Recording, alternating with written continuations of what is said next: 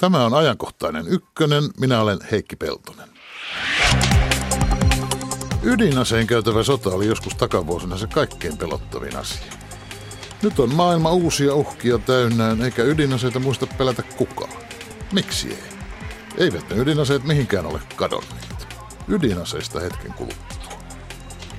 Ensi tiistaina tulee kuluneeksi 30 vuotta historian pahimmasta ydinonnettomuudesta. Miten nuo epätietoisuuden, salailun ja pelon päivät Suomessa koettiin? Ja mitä Chernobylin voimalassa tarkkaan ottaen tapahtui? Tästä lähetyksen loppupuolella. Lähetysikkunassamme keskustellaan taas. Tervetuloa ajankohtaiseen ykkösen Anni Lahtinen. Hei hei. Rauhanjärjestö Sadankomitean pääsihteeri. Ja tervetuloa Kari Möttölä, professori, kansainvälisen politiikan tutkija. Kiitos. Sanokaapa hyvät ystävät, miksi kukaan ei enää pelkää ydinaseita eikä ydinsotaa?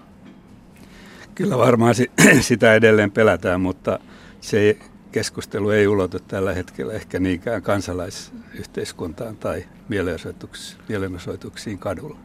Niin siis ainakaan suuria ydinaseiden vastaisia mielenosoituksia ei näy. Kaduilla kyllä kuljetaan, mutta ajankohtaisempien aiheiden merkeissä ydinaseet ovat pois muodista.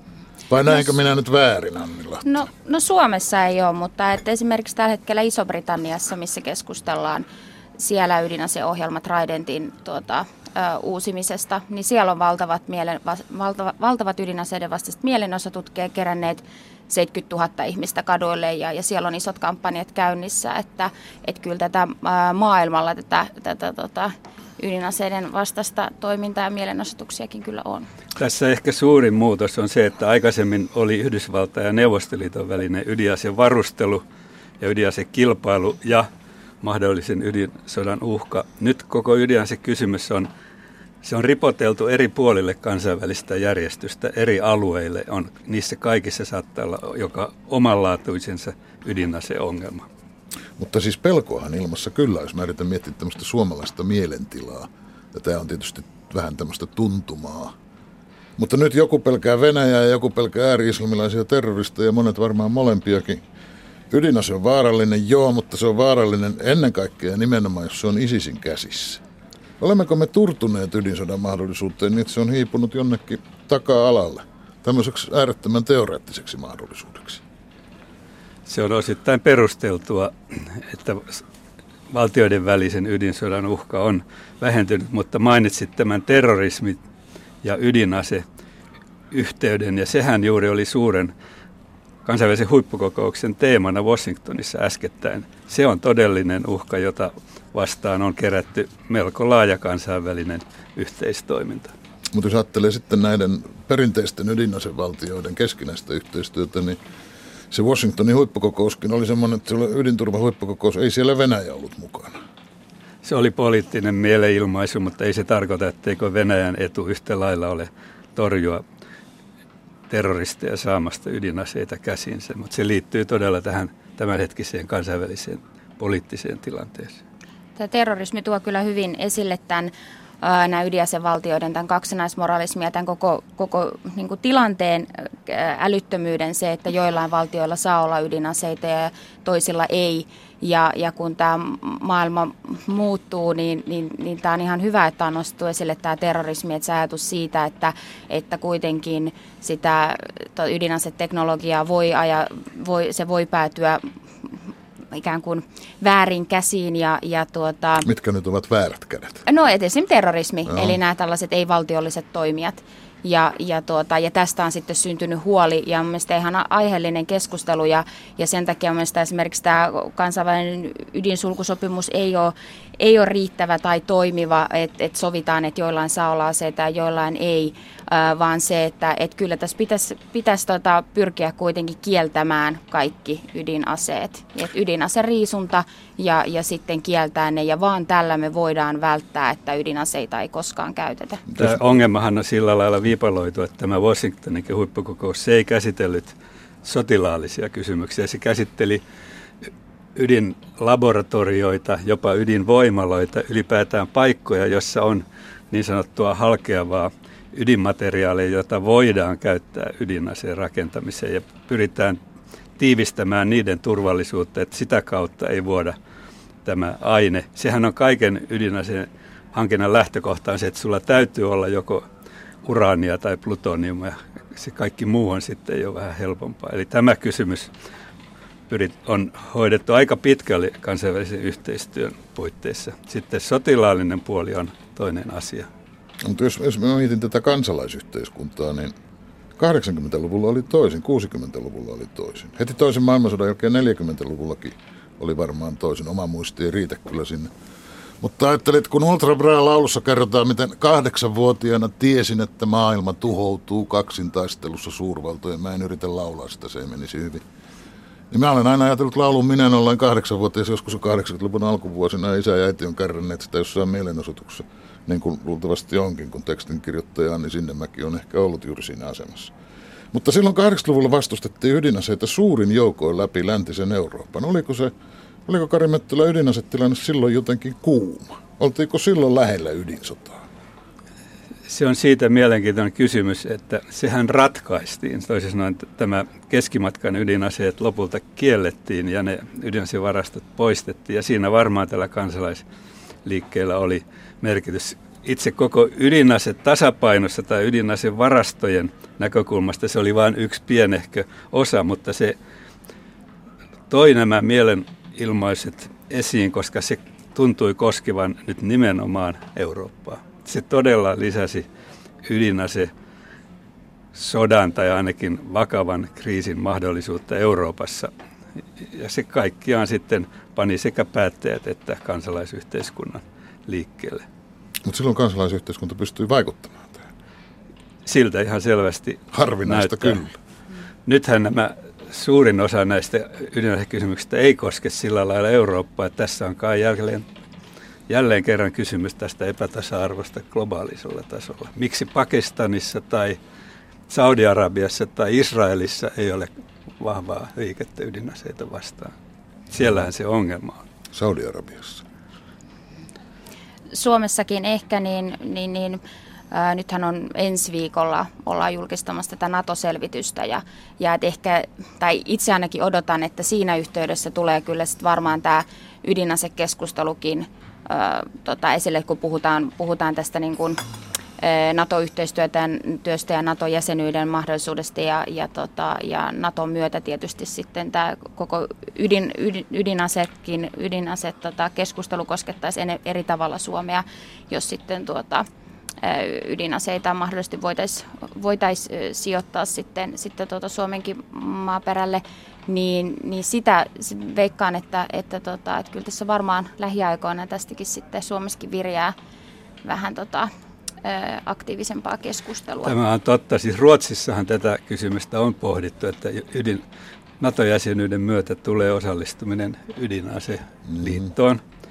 Ja nythän noin viisi vuotta sitten oli Naton piirissä kova keskustelu ja merkittävät maat, kuten Saksassa liittopäivät, itse asiassa puolsivat sitä, että nämä Naton eli Yhdysvaltain taktiset ydinaseet Euroopan maaperältä poistettaisiin. Mutta oli liittävästi jäsenmaita, jotka torjuvat sen, ja nehän ovat näitä maita, jotka nytkin ovat eniten huolissaan Venäjästä. Ja tällä hetkellä ei ole näköpiirissä sitä, että NATO puuttuisi tähän ydinasepuoleen, ainakaan niin, että sen merkitystä vähennettäisiin. Ja tämähän on osa sitä vastatoimintaa Venäjän sotilaalliseen toimintaan tällä hetkellä.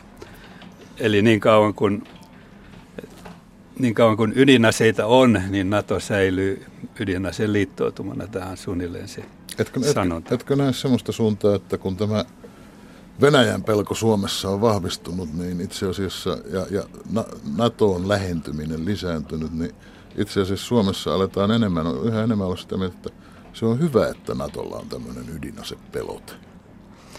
Sellaisiakin varmasti on ylipäätään, joiden mielestä ydinasepelote on osa turvallisuuspolitiikkaa, mutta on huomattava se tietysti, että ihan NATO-jäsenyys tuo ydinaseita Suomen maaperälle, niin kuin se ei ole tuonut Norjan tai Tanskan tai monen muunkaan maan. Sitten, Niillä on erikseen sovittu siitä asiasta. Siis tämmöinen, todennäköisesti tämmöinen poikkeama joka tapauksessa tulisi.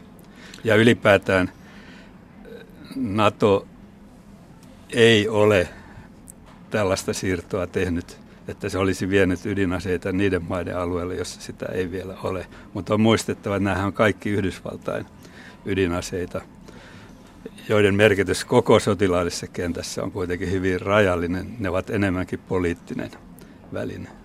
Se on aika helppo ratkaisu jotenkin tämä että kun huolestutaan Venäjästä tai, tai tuntuu, että turvallisuusympäristö muuttuu niin, että et, et ajatellaan, että se asevarustelu ratkaisee tai, tai just, että siinä tapauksessa ö, ydinaseiden tai ikään kuin, että turvataan sitä, käytetään tätä uhkaa pelotetta hyväksi, niin että niissä on semmoinen niin helppo ja ehkä ihmisillekin niin kuin tälleen jotenkin pikaisesti ajateltuna sellainen, että no miksei, mutta että ehkä sen takia sitä keskustelua tarvitaan enemmän ja sen takia siitä, että, että mit, mitä se ihan oikeasti tarkoittaa. Että ehkä tässä nimenomaan on tapahtunut myös semmoinen, äh, su, kun su, sukupol, sukupolvien välillä on sellainen ero, että, että ehkä nimenomaan nuoret sukupolvet ei, ei ymmärrä, että ehkä näistä asioista puhuttiin enemmän 60-luvulla, 80-luvulla, puhuttiin ydintalvesta, puhuttiin siitä, että ihan eri tavalla vielä, että mitä, mitä aikana, mitkä ne Hiroshiman ja Nagasakin iskujen tota,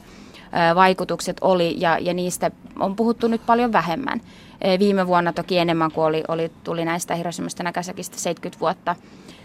Mutta että, että just se niiden ydinaseiden tämän humanitaaristen vaikutusten tota, jotenkin esille tuominen ja se, että miten mittavat ne olisi, jos tapahtuisi syttyisi ydinsota tai, tai edes joku onnettomuus tapahtuisi. Tällaisia läheltä piti, tilanteitahan on ollut aivan valtavasti, niistä ei hirveästi puhuta. Niin se, että, että me ei millään tavalla, ei mikään valtio, mikään taho pystys, ole pystynyt siihen varautumaan, ei ole varautunut. Ne, ne tota, seuraukset olisi aivan katastrofaaliset ja tämä on semmoinen, mistä pitäisi puhua enemmän. Meillä on tämmöinen kansainvälinen liike, uh, ICAN, uh, International Campaign to Abolish Nuclear Weapons, ja perustettiin viime vuonna Suomeen sitten tota, tämän verkoston tämmöinen niin suomalainen, suomalainen tota, taho, joka koko yhteen rauhanjärjestöjä ja, ja me ollaan nyt sitten ruvettu Suomessa ihan aluksi nyt tällaisella aika pienellä, että niin kuin keskenään järjestetty keskustelutilaisuuksia, vähän tehty materiaalia, tarkoitus ottaa tästä kansainvälisestä kampanjasta vähän mallia ja nyt lähteä rakentamaan Suomessakin tätä keskustelua vahvemmin. Ja ihan lähteä siitä, että ihmiset ymmärtäisivät, mitkä ne niin kuin ydinaseiden käytön seuraukset todellisuudessa olisi, jotta, jotta ei tulisi myöskään tällainen liian helppo keskustelu siitä, että no ehkä, ehkä pelkkä niiden olemassaolo vaan kannattaa olla ja sillä saadaan turvallisuutta. Mutta kun sinä puhut tässä sukupolvien välisestä erosta, niin mulla on yksi ehdotus tai teoria. Kanssa, että ydinaseet, tai siis alkuperäisnimeltä aikoinaan atomipommi, niin sehän oli se suuri paha, joka maailman tuhoaa, ellei me saa sitä pidettyä aisoissa, mutta nyt musta tuntuu, että sen suuren pahan rooliin on astunut joku muu. Monille ihmisille esimerkiksi ydinvoima on astunut sen tilalle. Siis on se mielenkiintoista, että monet älykkäät ihmiset panevat kaiken toimintatarvonsa ydinenergian rauhanomaisen käytön vastustamiseen. Mutta sen tuhoon tehtävä, tehtävä käyttö jää ikään kuin taka-alaan. No, ei kannata kyllä kovin merkittävää yhtäläismerkkiä ydinvoimaloiden äh, rooli ydinaseen jonkinlaisena äh, lähteenä on käytännössä katsoen olematon ja sieltä ei ole koskaan vuotanut, eikä siellä ole sellaista halkeavaa ainetta, toisin on, kuin eräissä se, laboratorioissa. Onhan se, se esimerkiksi Iranista puhuttaessa koko se, ajan se, ollut tämä yhdistelmä siinä keskustelussa mukana. Mutta tästä, mistä äsken puhuttiin, niin tämä kysymys ylipäätään ydinaseiden kieltämisestä on kiinnostava. Nythän mitä kansainvälinen oikeus siitä sanoisi, kun tiedetään, että ydinaseen käytön vaikutukset olisivat täysin katastrofaaliset. Tämähän on monen, moneen kertaan tietysti todettu. Nyt on jälleen uusi keskustelu.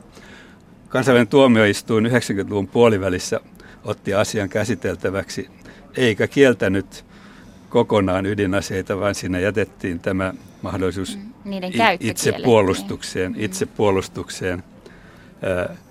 Se voi olla kansainvälisen oikeuden puitteissa. Ja nyt ehkä tässä juuri viitattiin siihen, on, oli parikin kokousta tästä ydinaseiden humanitaarisista vaikutuksista. Siinä oli mukana ja vetäjä, vetäjänä eurooppalaisia maita, kuten Itävalta ja Naton jäsenmaitakin. Ydinasevaltiot eivät tällaiseen keskusteluun osallistu juuri siitä syystä, että sehän tavallaan veisi pohjan niiden ydinase, ydinaseen oikeutukselta. Tässäkin, tässä humanitaarisia vaikutuksia koskevassa keskustelussa se punainen valo syttyy juuri siinä, kun siirrytään, että jaha, nyt meidän pitää siis tältä pohjalta kieltää ydinaseet. Silloin tulee stoppi, sitä eivät ydinaseen vallat ole valmiita tietenkään allekirjoittamaan, eikä semmoinen mene läpi YKssa tai missään muuallakaan. Mutta t- tämä keskustelu on jälleen virinnyt kyllä, ja se on asiallista. Mutta viime vuosien aikana ydinaseista puhumisen tapa on muuttunut, ainakin Venäjällä. Putin on useaan kertaan muistuttanut nimenomaan siitä, että Venäjä on ydinasevalta ja Jälkeenpäin Putin on kertonut, että Krimin valtauksen yhteydessäkin he olivat valmiit asettamaan ydinaseet taistelun valmiuteen ja huolettomampia on puhetapa muillakin Venäjän edustajilla. Jota... Eikä vain heillä, ovat ne puheet koventuneet Yhdysvalloissakin. Jos mietin, Donald Trump nyt ei ole virallinen Amerikan ääni, mutta kovasti pääsemässä presidenttiehdokkaaksi ja hän ehdotti huolettomasti, että rakentakoot Japani ja Etelä-Koreakin puolustuksekseen omat ydinaseet. Tämmöinen kielenkäyttöhän tämmöinen tapa puhua ydinaseista, niistähän puhuttiin kylmän sodan aikaa sillä lailla vähän niin kuin juhlallisen kohtalonomaisesti. Ja nyt ne on ikään kuin tämmöistä ihan normaalitavaraa. Niin ja siihen varmaan liittyy myös tämmöinen niin kuin aseteknologian kehitys, että että esimerkiksi kun Yhdysvallat kehittää nyt näitä uusia täsmäydinaseita ja, ja ajatus siitä, että, että jos käytetään tällaisia niin kuin vähän parempia, hienompia, pienempiä, täsmällisempiä ydinaseita, niin se olisi jotenkin äh, hyväksyttävämpää. Ja, ja, tuota, ja, ja sitten, että et, et, et se on, on tosi huolestuttavaa, että, että kun koetaan, että se on, on tämä ehkä tämä terrorismi uhka ja, ja tuota, muutenkin, että koetaan, että pitäisi jotenkin nopeammin pystyä reagoimaan ja, ja ratkaisee konflikteja. Ja kun, kun se niin kuin sotilaallinen konfliktiratkaisu on niin tuhosaa jälkeä, niin kuin ollaan nähty paljon, että et, et miten saa aikaiseksi, niin sitten on kyllä pahasti metsään, että sitten kuvitellaan, että voidaan, että et kun kehitetään joku sellainen ase, jolla pystyisi jotenkin nopeasti, siististi ratkaisemaan, niin eihän sellaista ole. Että et jotenkin halutaan valita tällaisia niin kuin helppoa tietä sen sijaan, että vaan uskottaisiin siihen, että jos, jos pistettäisiin se raha mieluummin sitten näihin niin kuin ihmisten hyvinvoinnin edistämiseen ja koulutukseen ja kehitykseen ja eriarvoisuuden vähentämiseen, niin siitä se niin pitkässä juoksussa on kyse, mutta että, että halutaan näitä niin nopeita ratkaisuja. Palataan vähän tähän ydinaseiden käytön rajoittamiseen, josta sinä Kari vähän aikaa puhutkin. Siis rajoittaminenhan on 60-luvulta alkaen perustunut siihen, että suljetaan kerho, että pidetään ydinaseet vain niiden maiden käsissä, joilla ydinase jo on, että ei uusia ydinasevaltioita. Mutta on niitä vain tullut. Jos niitä alun perin oli viisi, niin nyt niitä on, jos oikein lasken, yhdeksän. Ja nyt pidetään saavutuksena sitä, että Iran on saatu pidetyksi klubin ulkopuolella, että siitä yhdeksästä ei ole menty eteenpäin. Laskenko oikein, Kari äh, Kyllä, siis on olemassa viisi niin sanottua YK on hyväksymää ydinasevaltiota, jotka ovat sattumalta myös turvallisuusneuvoston jäseniä. Sitten tiedetään, että Israel, Pakistan ja Intia ja ilmeisesti myös Pohjois-Korea ainakin jonkin asteisen ydinaseen. No se minä laskin siinä yhdeksän, se on siitä yhdeksän. tuli se yhdeksän. Mutta tämä oliko, ydinase... se hyvä, oliko se hyvä saavutus, että Iranilla ei Tämä ydinaseiden leviämisen estäminen tai ydinaseen valtioiden lukumäärän kasvaminen on tietysti tärkeä turvallisuuspoliittinen tavoite. Sehän ei välttämättä ole sama asia kuin ydinaseiden käytön mahdollisuuden kasvaminen vaikka näin kuitenkin tietysti voidaan sanoa, varsinkin jos nämä uudet valtiot ovat sellaisilla alueilla, joissa muutenkin on jo konflikteja. Tämä Iran-sopimus, jossa oli mukana siis nämä ydinasevaltiot ja Euroopan unioni vielä omassa roolissaan ja Saksa sen lisäksi, on ehkä merkittävin viime vuosikymmenten asevalvontasopimus ydinaseistuksen alalla, koska siinä suljettiin Iranin suostumuksella Iranin tie ydinaseen hankitaan ainakin 15 vuodeksi, jos tätä sopimusta noudatetaan.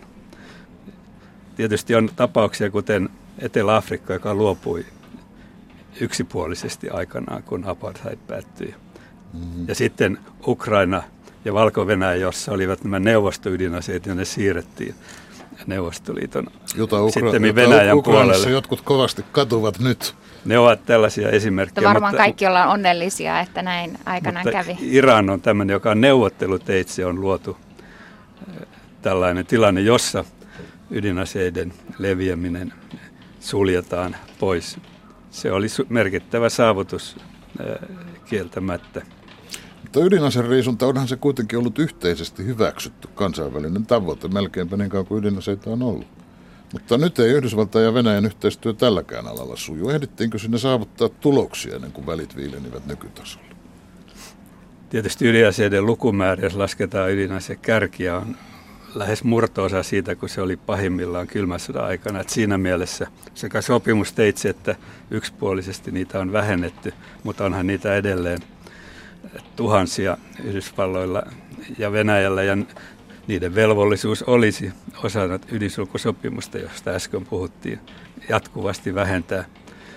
Viisi ydinasemaata käyvät myös keskenään keskusteluja. Tässä on tietysti kiinnostava asia, että Kiina on vedetty tähän mukaan, mutta Kiina on hyvin varovainen. On suostunut lähinnä siihen, että jonkinlaista läpinäkyvyyttä lisätään, mutta Kiina ei koe olevansa vielä velvoitettu osallistumaan varsinaisesti ydinaseiden vähentämiseen. Mutta muut edelleen kokevat. Venäjä kiinnikö?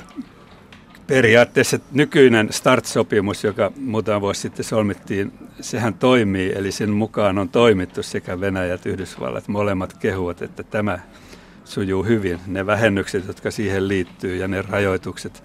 Mutta niin kuin aikaisemmin sanottiin, sehän ei sulje pois uudenlaisia eh, kehitelmiä, jotka eivät ole tämmöisiä strategisia, vaan jollain lailla pienimuotoisempia. Tämmöinen kilpavarustelu on ilmeisesti käynnissä ja siinähän Kiinakin on sitten mukana. Et, se koski vain nimenomaan strategisia mannerten välisiä ydinaseita.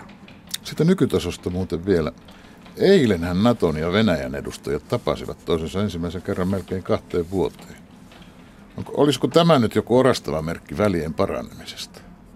No ydinase Ydinaseen rajoitusneuvotteluita käydään Yhdysvaltain ja Venäjän välillä. NATO ei ole siinä osapuoli eikä ole tähänkään asti ollut. Että se on enemmän liittyy siihen tilanteeseen, jonka Ukrainan kriisi on Euroopassa mm. luonut. Ja siinä on jotain heijastuksia, kuten se, mistä äsken puhuttiin, että presidentti Putin on käyttänyt hyvin löysää kieltä puhuessaan ydinaseista. Mutta sekin on osa tätä poliittista peliä pikemminkin kuin, että se todella heijastaisi ydinasekonfliktin vaaraa Euroopassa. Mutta onko Yhdysvalloilla ja Venäjällä kahdenvälistä keskustelua ydinaseisiin liittyen kaiken aikaa, vaikka muut välit olisivat viileä? Siis tätä START-sopimusta pannaan täytäntöön koko ajan ja, ja, ja molempien edustajat menevät toisen maan alueelle katsomaan, että täällä todella on tämä ja tämä kärki tuhottu. Tätä täytäntöönpanoa tapahtuu kaiken aikaa, mutta ei ole minkäänlaista keskustelua vireillä seuraavasta askeleesta – Yhdysvaltain Venäjän ydinaseiden vähentämiseksi. Yleisesti lähdetään kuitenkin siitä, että se olisi vielä kahdenvälinen. Ja sen jälkeen, kun mennään jonkun tipu, kipukynnyksen alle, niin silloin Kiinan ja tietysti Englannin ja Ranskan ja toivon mukaan muidenkin tulisi tulla jo mukaan. Muuten tämä tasapaino järkkyy, mutta siihen on vielä varmasti vuosia aikaa. Niin, ja joka tapauksessa Yhdysvallat ja Venäjä, he, he, niiden ydinaseiden määrä suhteessa näihin muihin maihin on suunnattoman suuri. Nimenomaan siitä juuri äsken tarkoitin, että vielä yksi askel on otettava ennen kuin voidaan kuvitellakaan, että saadaan esimerkiksi Kiina siihen mukaan. Missä suurin ydinaseen käytön riski tällä hetkellä on, jos semmoinen on olemassa kuitenkin? No kyllä mä luulisin, että se on Intia ja Pakistanin välillä. Ei Pohjois-Korea. Pohjois-Koreahan tällainen, joka heiluu ja sohii ja muut katsovat vähän pää, päätään raapien, että mitä se oikein yrittää. Sehän se ei ole, siinä ei ole kysymys kahden valtion välisestä jännityksestä, johon liittyisi ydinase, ydinaseiden käytön vaara. Kyllä se on Intia ja Pakistanin kohdalla ylivoimaisesti ehkä pahimmillaan tällä hetkellä. Pohjois-Korealla ei ole selvää kumppania Nimenomaan. Jos kumppanina pidetään sitä vihollista, jonka kanssa sotii. Entä Putinin Venäjä? Onhan se kielenkäyttö ydinaseisiin liittyen ihan toisenlaista kuin joskus kylmän sodan aikana Neuvostoliitossa.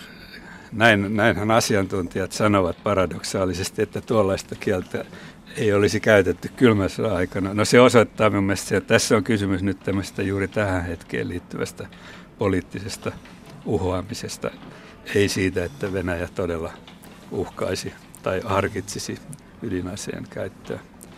mielestäni Venäjä on kuitenkin edelleen se, joka on Yhdysvaltain kanssa samassa kategoriassa tässä kysymyksessä. Ja sehän on Venäjän suurvalta-asemalle aivan olennainen kysymys. Niin se, että tunnustetaan, että se on toinen supervalta, vaikka ei ole. Nimenomaan tällä sektorilla se tunnustetaan, juuri missään muussa kysymyksessä ei. Niin, ja Venäjä ei, ei niin itse tietää, tai Putin kyllä tietää sen, että tällä hetkellä, että, että Venäjällä menee niin huonosti niin taloudellisesti, tietää, että kun ollaan paljon huolissaan Venäjän asevarustelun kasvamisesta, niin kyllä se kuitenkin edelleen suhteessa on, on pientä verrattuna muihin maihin ja vaikka Yhdysvaltoihin. Että kyllä se tosiaankin ainoa ehkä, ehkä semmoinen just, että millä Venäjä pystyy osoittamaan ja uhittelemaan, niin on kyllä ne ydinaseet. Jotkut ovat verranneet tämän hetken maailmaa runsaan sadan vuoden takaiseen aikaan, aikaan, joka johti ensimmäiseen maailmansotaan. Houkutus on tietysti suuri, kun tässä on, kun siitä on juuri sata vuotta. Onko rinnastuksessa mitään järkeä? Kysymys on niin vaikea, että minä tiedä kummalle sen esittää. Se ei välttämättä liity ehkä ydinaseistukseen, vaan yleensä konflikteihin. Ei ydinaseistukseen, se, se ei liity, se liittyy konfliktiherkkyyteen. Siitähän sanotaan, että se meni ikään kuin käsistä, suurvaltojen käsistä. Ei ollut tarkoitus aloittaa maailmansotaa, mutta silloin oli nousevia ja laskevia. Tämä on ehkä, jos ajatellaan keskustelua ja tutkimusta, on, on kysymys siitä, että jos on tilanne, jossa suurvaltoja nousee ja laskee, se on aina vaarallinen. Sekä niiden nousevien että laskevien välillä ne saattavat tehdä harkitsemattomia tai tällaisia hyvin riskialttiita siirtoja. Tällä hetkellä Venäjä on kokonaisuutena mitattuna laskeva, Kiina on ehdottomasti nouseva. Ja Yhdysvalloista on ehkä kahdenlaista ilmaa. Yhdysvalloissahan kovasti katsotaan myös sitä, että Yhdysvalloilla ei ole taloudellisesti mahdollisuuksia siihen sotilaalliseen rooliin, joka sillä on. Mutta jos otetaan kaikki voiman ja vallan elementit, niin ilmeisesti Yhdysvallat vielä on vuosikymmeniä se ehdottomasti ykkönen, joten Yhdysvaltain ja Kiinan välillä on tämä rinnastus, jos se on. Hallitaanko sitä kysymystä? Hallitsevatko nämä kaksi maata sen kysymyksen keskenään? Anni Lahtinen, mitä sinä sanot tästä rinnastuksesta sadan vuoden takaisin? Uh, no siis kyllä aina historiasta olisi hyvä oppia jotakin.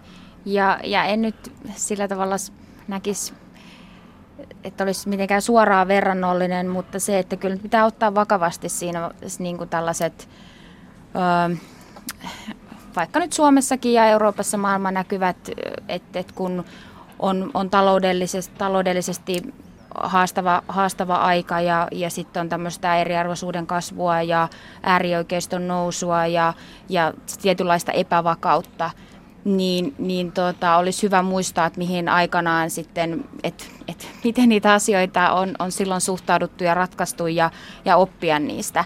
Ja, ja, tota, ja kyllä mun mielestä se oppi pitäisi olla, että et, et nyt tämä tällainen va, varustelukierteen äh, tota, äh, lopettaminen tai että siihen ei edes ryhdyttäisi, vaan nyt keskityttäisiin oikeasti niihin todellisiin syihin ja, ja siihen niin kuin, tota, niiden taloudellisten ongelmien ratkaisuun, tähän niin kuin ihmisten hyvinvoinnin parantamiseen, parantamiseen ja mitkä luo sitä sellaista kestävää tu- turvallisuutta ja rauhaa, eikä siihen, että, että tota, lähdetään luomaan näitä uhkakuvia ja, ja, ja varustautuu ja koetaan, luodaan sellaista asetelmaa, että meidän pitää puolustautua joltakin, vaan se, että että luoda sitä vakautta ihan muulla tavoin. Kun vakaus on hyvä asia, niin eikö kylmän sodan aikainen kauhun tasapaino itse asiassa toiminut hyvin? Voisiko yhtä hyvin puhua kylmästä rauhasta, Karinettila? Siinä oli ehkä myös onnea matkassa, mutta sehän oli myös tämmöinen kaari, että jo 80-luvulla pitkälle nähtiin, että tämä on vähitellen päättymässä. Nyt on ehkä ei välttämättä hyvä asia, mutta kuitenkin on, että turvallisuus on nykyään jakautunut alueille. Ja ne eri alueilla on ne ongelmat. Ei ole tällaista kokonais, kokonaista globaalia ää, sodan uhkaa. Ja tietysti myös suurvallat ovat mukana näissä alueellisissakin kiistoissa, mutta niitä ongelmia tulisi ratkaista aluekohtaisesti. Siltä se tällä hetkellä näyttää. Ja tietysti laaja lähi on ensimmäisenä, sitten Aasia seuraavana. Mm. Ja taas Afrikassa on omanlaatuisensa ongelmat. Okei. Okay. Kiitos Kari Möttölä. Kiitos Anni Lahtinen. Kiitos. Samppa Korhonen, terve. Terve Heikki Peltonen.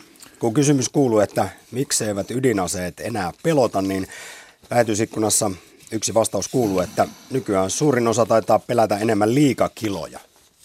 Tämä ajatus kertoo mielestäni hienosti jotenkin ajasta. Tämä ei tullut mieleen, vaikka vatsani huomioon ottaen olisi ehkä pitänyt. Lähetysikkunassa todetaan myös kyynisesti, että ydinasekysymykselle ei voi tehdä enää varmaan mitään. Niistä ollaan valmiita luopumaan vasta, kun keksitään jokin vielä tehokkaampi ase. Hmm. Jatketaan uraani halkeamisella, mutta mennään ydinaseista ydinvoimaan. Joudun kysymään nyt Heikki toista viikkoa jo putkeen klassisen, jopa kliseisen, missä olit kysymyksen, mutta kyllä se tähän kuuluu. Muistatko, missä olit, mitä ajattelit, kun kuulit Tchernobylistä? Joo, hyvin muistan. Olin tuota matkoilla, olin Firenzessä Italiassa ja siellä oli tuota, oli semmoiset iltakekkerit, missä oli monenmaalaisia ihmisiä ja sitten sinne, siellä joku oli, mä en niin hyvin seurannut siellä Italiassa tiedotusvälineitä ajantasaisesti. Joku kertoi tästä ja että ootko soittanut kotiin Suomeen, että miten lapset siellä jaksaa.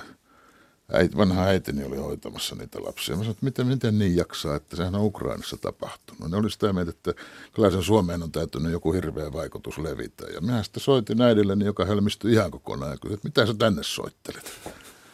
Yritin saada uskomaan vielä, siellä oli joku ateenalainen tyyppi, joka sanoi, että kun se on ihan sinne Suomen vieressä. Ja mä sanoin, että katsotaanko kartasta, niin tuota, sun Ateenas on lähempänä Ukrainaa kuin Suomi. Katottiin, oli lähempänä. Mutta se sanoi sitten, no tuulet puhaltaa niin päin, että kyllä se Suomi on vaarassa, mutta me ei.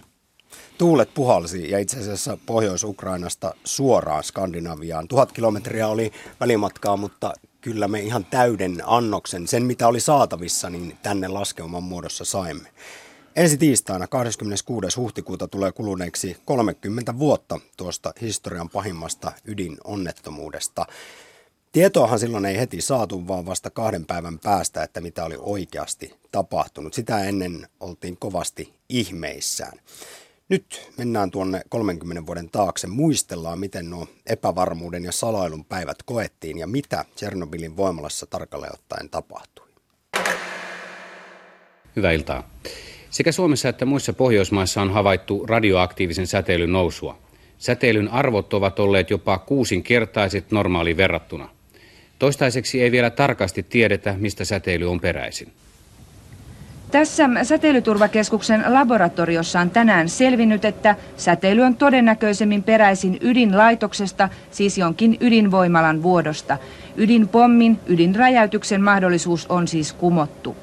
Mutta missä tuo vuotanut laitos sijaitsee? Jälleen säteilyturvakeskus päättelee, että säteily on mahdollisesti tullut etelästä tai kaakosta, josta tuuli on eilen ja tänään puhaltanut.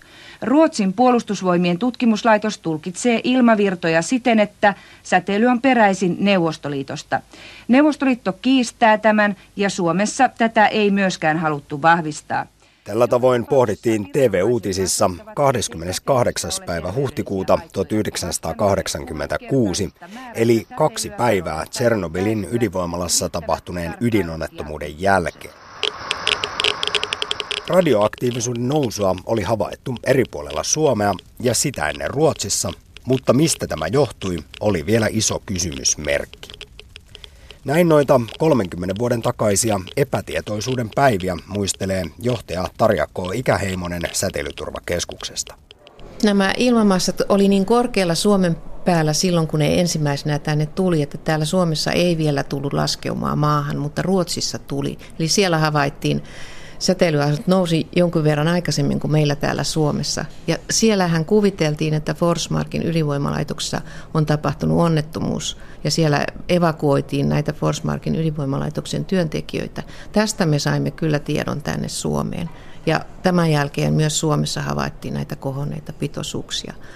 Mutta kyllä uutinen sitten tuli meille myöhäisuutisena silloin 28. kun uutistoimisto taas ilmoitti, että Neuvostoliitossa on tapahtunut ydinvoimalaitosonnettomuus. Kuitenkin tämä säteily oli niin pientä, että ihmisten ei tarvinnut suojautua mihinkään sisätiloihin, eikä Suomessa joditablettia tarvinnut ottaa. Mutta sitten suositeltiin esimerkiksi karjan sisällä pitoa ja että lapsia ei lasketa hiekkalaatikoille ja monia muitakin tämmöisiä suosituksia annettiin yle väestölle. Niin itsekin muistan tuolloin pikkupoikana, miten äiti ilmoitti, että nyt ei sitten vähän aikaa juoda maitoa ja muistaakseni sinä vuonna ei kyllä käyty marja- ja sienimetsässäkään. Olivatko tällaiset varotoimenpiteet ja ihmisten pelot turhia? Olisiko siis sienimetsään voinut mennä ja maitoa juoda? Maitoa pystyy Suomessa juomaan ihan koko ajan. Maitopitoisuudet ei nousu semmoisiin lukemiin ollenkaan, mistä olisi ollut haittaa lapsillekaan. Marja, marjoissa ja sienissä tämä kesium näkyy kyllä selvästi ja siitä annettiin suosituksia sitten millä lailla sitä pystytään vähentämään, mutta minkäänlaista suositusta, että marjoja ja sieniä ei käytettäisi, ei annettu kyllä silloin. Vaikka siis säteilyn määrä ja sen vähäiset vaikutukset olivat Suomessa hyvin tiedossa jo tuolloin, monissa kansalaisissa Tsernobyl ja radioaktiivisuus aiheuttivat suurta huolta. Sekä ajatus siitä, että Suomi sai niin pahan laskeuman kuin mahdollista, koska tuuli puhalsi tapahtuman aikaan suoraan Pohjois-Ukrainasta Skandinaviaan. Tarjako Ikäheimonen toteaa, että onnemme onnettomuudessa oli kuitenkin vuoden aika. Siis ilman suhteen kävi sillä lailla pahin mahdollinen, mutta vuoden aika oli onneksi vasta kevät. Eli pahempi tilanne olisi ollut, jos meillä olisi ollut lehmät ulkona, jolloin ne olisi syönyt sitä ruohoa, johon tämä jodi olisi laskeutunut ja se olisi tullut lehmän maitoon. Ja sitä kautta olisi jouduttu varmaankin antamaan tämmöisiä maidon käyttösuosituksia ja rajoituksia. Eli vuoden aika oli meille otollinen. Myöskään ei ulkona vielä paljon kasvanut mitään lehtivihanneksia eikä, eikä muuta tämmöistä maataloustuotetta. Nykyisin tiedetään, ettei Tchernobylin säteily ole tappanut suomalaisia eikä tule tappamaan tulevaisuudessakaan. Eikä sillä ole ollut vaikutusta syöpiin. Onnettomuuden osuus suomalaisten saamasta säteilyannoksesta on yhtä suuri kuin minkä jokainen saa kahdessa vuodessa vain olemalla. Toisin on tietysti Tchernobylin lähialueilla, Ukrainassa, Venäjällä ja Valko-Venäjällä. Uhriluvuista kiistellään edelleen, arviot liikkuvat muutamista tuhansista aina satoihin tuhansiin. Se tiedetään varmasti, että lasten kilpirauhassyöpä lisääntyi selvästi edellä mainittujen valtioiden laskeuma-alueella. Ja juuri saamamme tiedon mukaan uutistoimisto TAS kertoo, että Tchernobylskin ydinvoimalasta, tämä ydinvoimala sijaitsee valko Kiovan pohjoispuolella, siellä on tapahtunut onnettomuus. Tämä on todennäköinen syy Suomessa ja muissa Pohjoismaissa todettuun kohonneeseen radioaktiivisuuteen. Sain tässä juuri lisää tietoja, mutta ne ovat suurin piirtein samoin, mitä äsken luin. Tassin mukaan onnettomuus on vaatinut uhreja. Tässä ei kuitenkaan kerro uhrien määrää. Neuvostoliiton viranomaiset ovat uutistoimiston mukaan ryhtyneet toimiin rajoittaakseen ydinvoimalla onnettomuuden seurauksia. Näin siis kaksi päivää onnettomuuden jälkeen. Mutta mitä 26. huhtikuuta 1986 sitten tarkalleen ottaen tapahtui? Mikä johti historian suurimpaan ydinvoimakatastrofiin?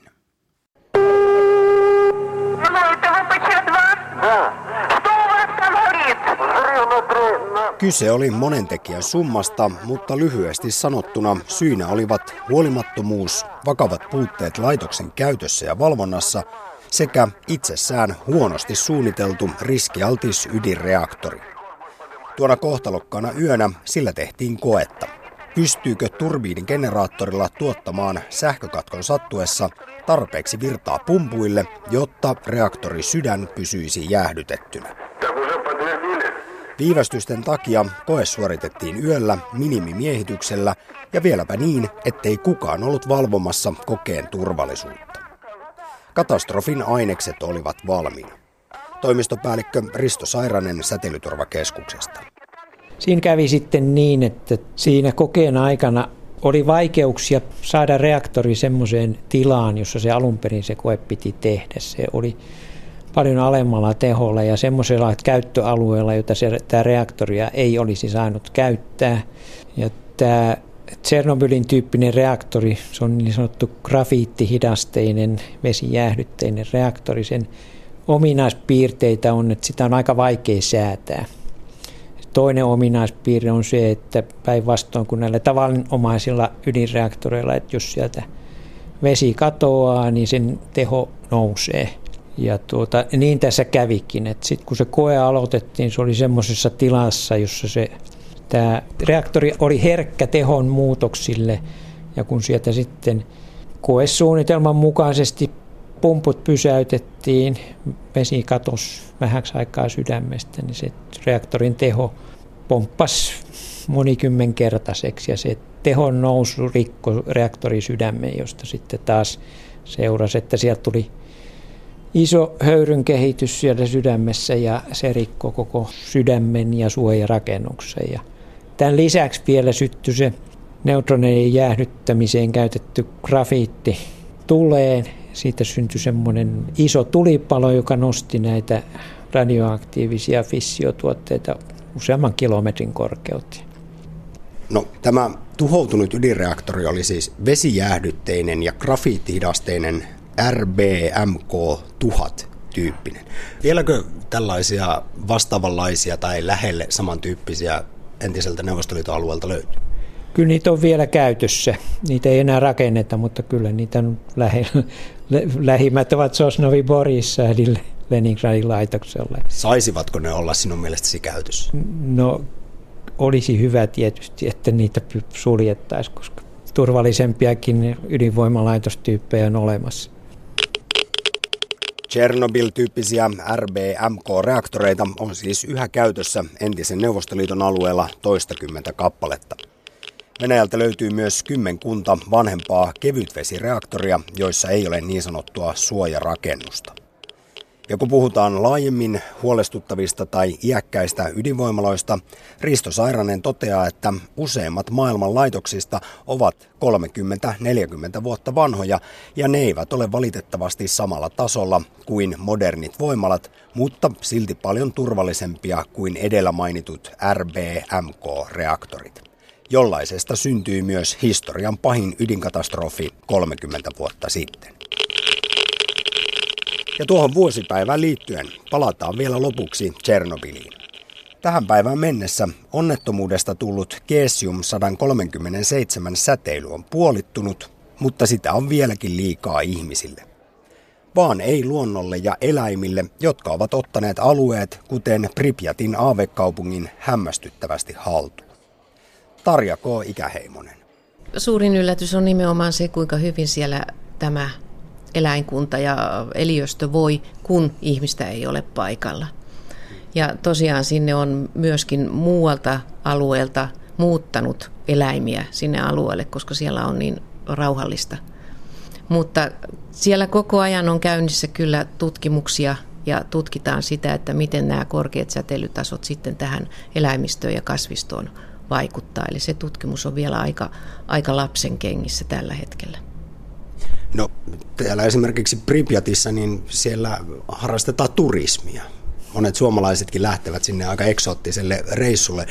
Milloin tuo alue on mahdollista pysyvästi asuttaa? Eläimet sen ovat jo tehneet, mutta onko tähän jotain arviota, että montako sataa vuotta kestää ennen kuin sinne voidaan jälleen turvallisesti mennä? Kyllä se vielä kymmeniä vuosia kestää. En sen paremmin osaa. Mutta ei satoja vuosia. No, jos ajatellaan, että miljoonasosaan tämä kessium, joka silloin vapautui ja laskeutui sinne lähialueille, niin, niin tota, on vähentynyt 300 vuoden kuluessa, niin siitä saa jonkunnäköistä mittapuuta.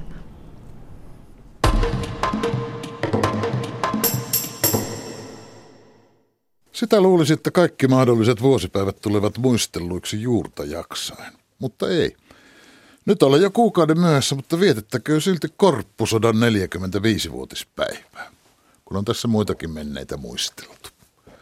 45 vuotta sitten elettiin siis vuotta 1971. Maassa istui Ahti Karjalaisen toinen hallitus, keskustapuolue, sosiaalidemokraatit ja SKDL. Oli vielä ruotsalainen kansanpuolue ja liberaalinen kansanpuoluekin. Erinomaisen laajapohjainen hallitus ja riitaisa. Ideologista liimaa ei ollut eikä siihen aikaan kukaan osannut kuvitella, että sellaista liimaa missään valmistettaisiinkaan. Kommunisteille, jotka sitä SKDL johtivat, oli hallituksessa olla vaikeaa. Puolue oli käytännössä jakautunut kahtia ja kun hallituksessa aina joutuu tekemään hankalia päätöksiä, niin se vain jyrkensi kahtia jakoa. Sitten piti isompien asioiden välissä päättää eräiden leipomotuotteiden hintasäännöstelyn lopettamisesta. Ja kun jyrkempien kommunistien olisi pitänyt tätäkin vastaan saada äänestää, niin lopulta oli koko puolue lähdettävä hallituksesta.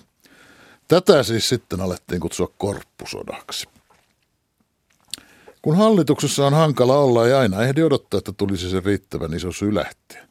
Silloin ei ehditty. Korppusota sai riittää.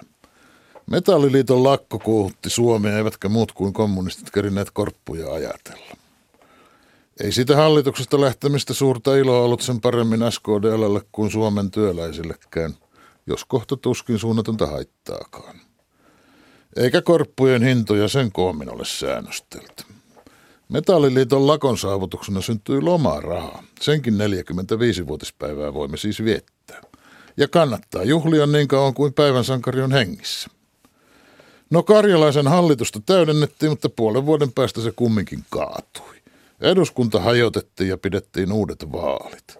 Metalliliiton vaaleissa ratkaistiin, kuka pitää valtaa suomalaisessa ammattiyhdistysliikkeessä. Kommunistipuolue hajosi vasta 80-luvulla. Tämmöistä melskettä ja meininkiä 45 vuotta sitten. Jotenkin tuli tämä korppusota mieleeni, kun luin, että perussuomalaiset vastustavat taksilupien peukalointia. Samana päivänä, kun sama hallitus muun muassa tarjoaa lisää keppiä työttömille ja yhtiöittää valtion liikenneväylät.